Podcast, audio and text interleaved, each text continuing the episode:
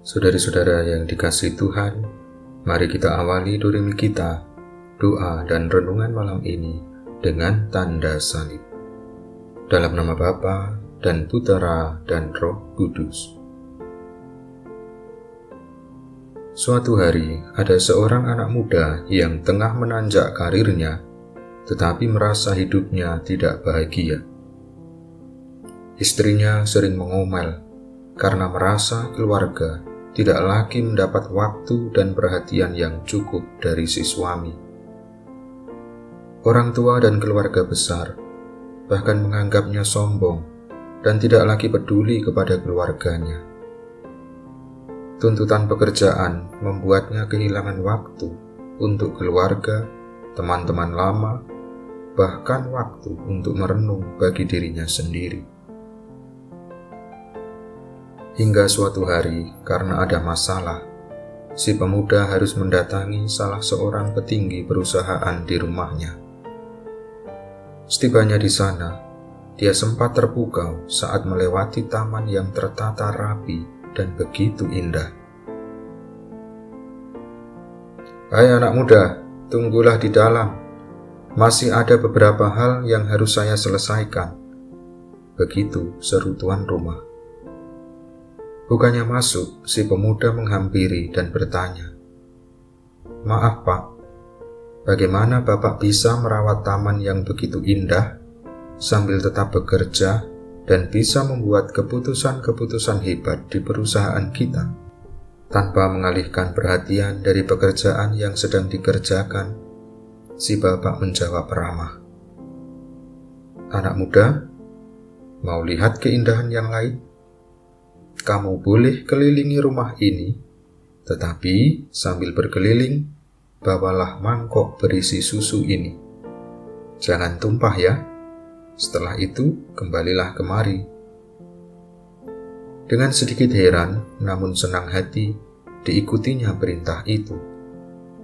Tak lama kemudian, dia kembali dengan lega karena mangkok susu tidak tumpah sedikit pun. Si bapak bertanya, Anak muda, kamu sudah lihat koleksi batu-batuanku? Atau bertemu dengan burung kesayanganku? Sambil tersipu malu, si pemuda menjawab, Maaf pak, saya belum melihat apa pun karena konsentrasi saya pada mangkok susu ini. Baiklah, saya akan pergi melihatnya. Saat kembali lagi dari mengelilingi rumah, dengan nada gembira dan kagum dia berkata, Rumah Bapak sungguh indah sekali, asri dan nyaman. Tanpa diminta, dia menceritakan apa saja yang telah dilihatnya. Si bapak mendengar sambil tersenyum puas, sambil mata tuanya melirik susu di dalam mangkok yang hampir habis. Menyadari lirikan si bapak ke arah mangkoknya, si pemuda berkata, Maaf pak, keasikan menikmati indahnya rumah bapak, susunya tumpah semua. Anak muda, apa yang kita pelajari hari ini? Jika susu di mangkok itu utuh, maka rumahku yang indah tidak tampak olehmu. Jika rumahku terlihat indah di matamu, maka susunya tumpah semua. Demikian juga kehidupan yang memang kerap kali harus seimbang. Menjaga agar susu tidak tumpah, sekaligus rumah ini juga indah di matamu. Seimbang membagi waktu untuk pekerjaan dan keluarga. Semua kembali ke kita, bagaimana membagi dan memanfaatkannya.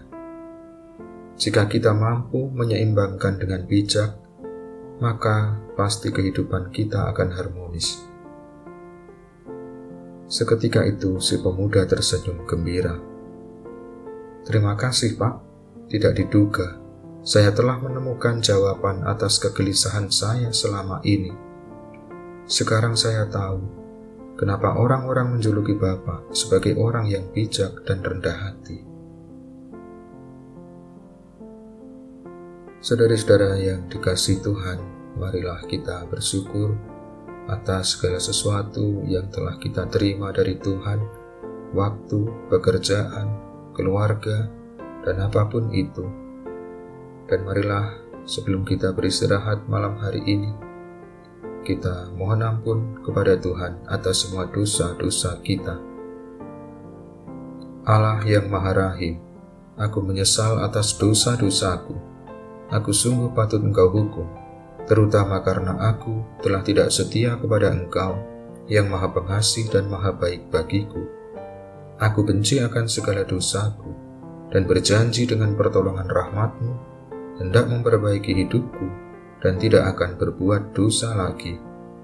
Allah yang Maha Murah, ampunilah aku orang berdosa.